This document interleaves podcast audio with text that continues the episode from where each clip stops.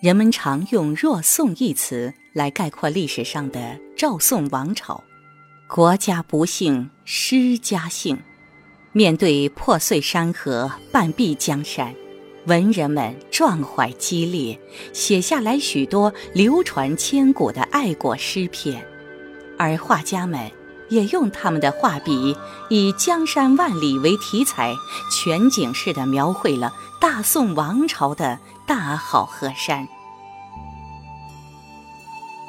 展开《江山万里图》长卷，只见云海茫茫，群山隐现，近处和远处的两条山脉向着前方延伸结集，在江边耸起了一座体积巨大的山峰。一条山间小路循着山脚，从山背后蜿蜒缠绕过来。小路上行人三两。中间一人骑驴，前后两人背着行李，似乎正要赶向停在江边的客船。那两艘客船以那块巨大光滑的坡石作为天然码头，停靠在岸边。一个船夫正在修整船只，准备驶向波澜壮阔的江面。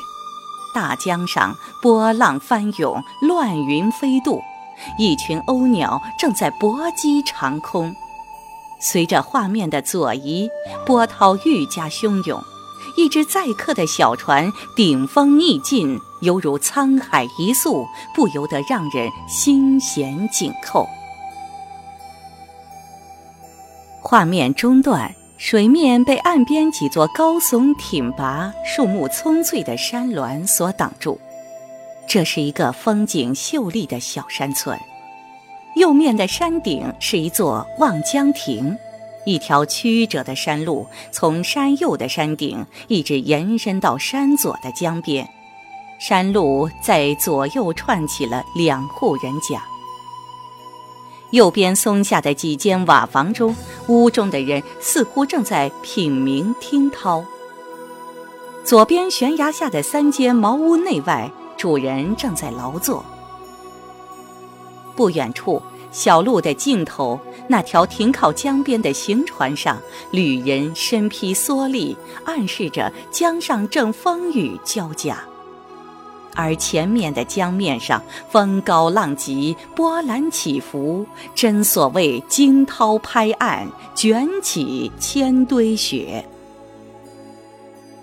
画面的末段。江水环绕着三座岛屿，高峻的山峰傲然挺立于山水之间，山间环抱着的水面变得平静温顺。山脚下，一条曲折萦绕的山路默默延伸，将相邻的几个小岛连接了起来。山路上有扛行李的脚夫，有拿农具的农夫。有骑驴的旅人，有路边歇脚的挑夫，还有担柴的樵夫。远山峥嵘，林木茂盛，两条溪流从山上奔流而下。最左侧的山腰间，一处庙宇和一座镇海塔，成为山海交接的标志。在他们的前方，就是水天一色、辽远无边的大海。你看，那大海翻卷着如山的巨浪，气吞万里。画家以茫茫无际的大海终结画面，留给观者无尽的遐想。全卷景物辽阔，浩瀚深远。呈现出群峰林立、波涛汹涌的江山万里的景象。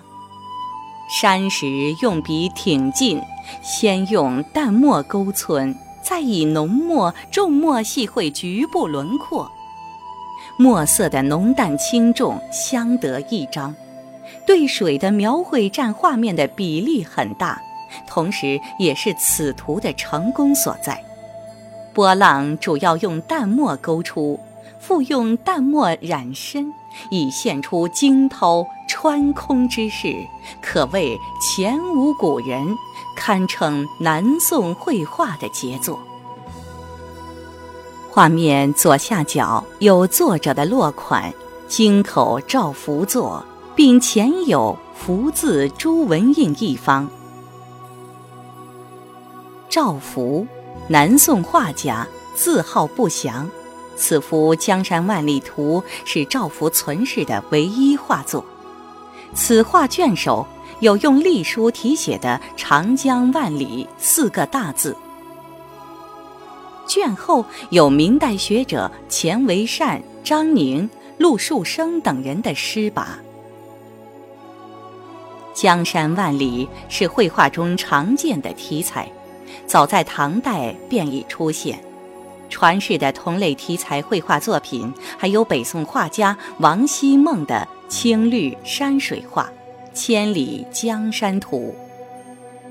明代画家吴伟的《长江万里图》，现代画家张大千的《长江万里图》等，而赵福的这幅《江山万里图》是这类题材作品中风格独具、别开生面的佳构。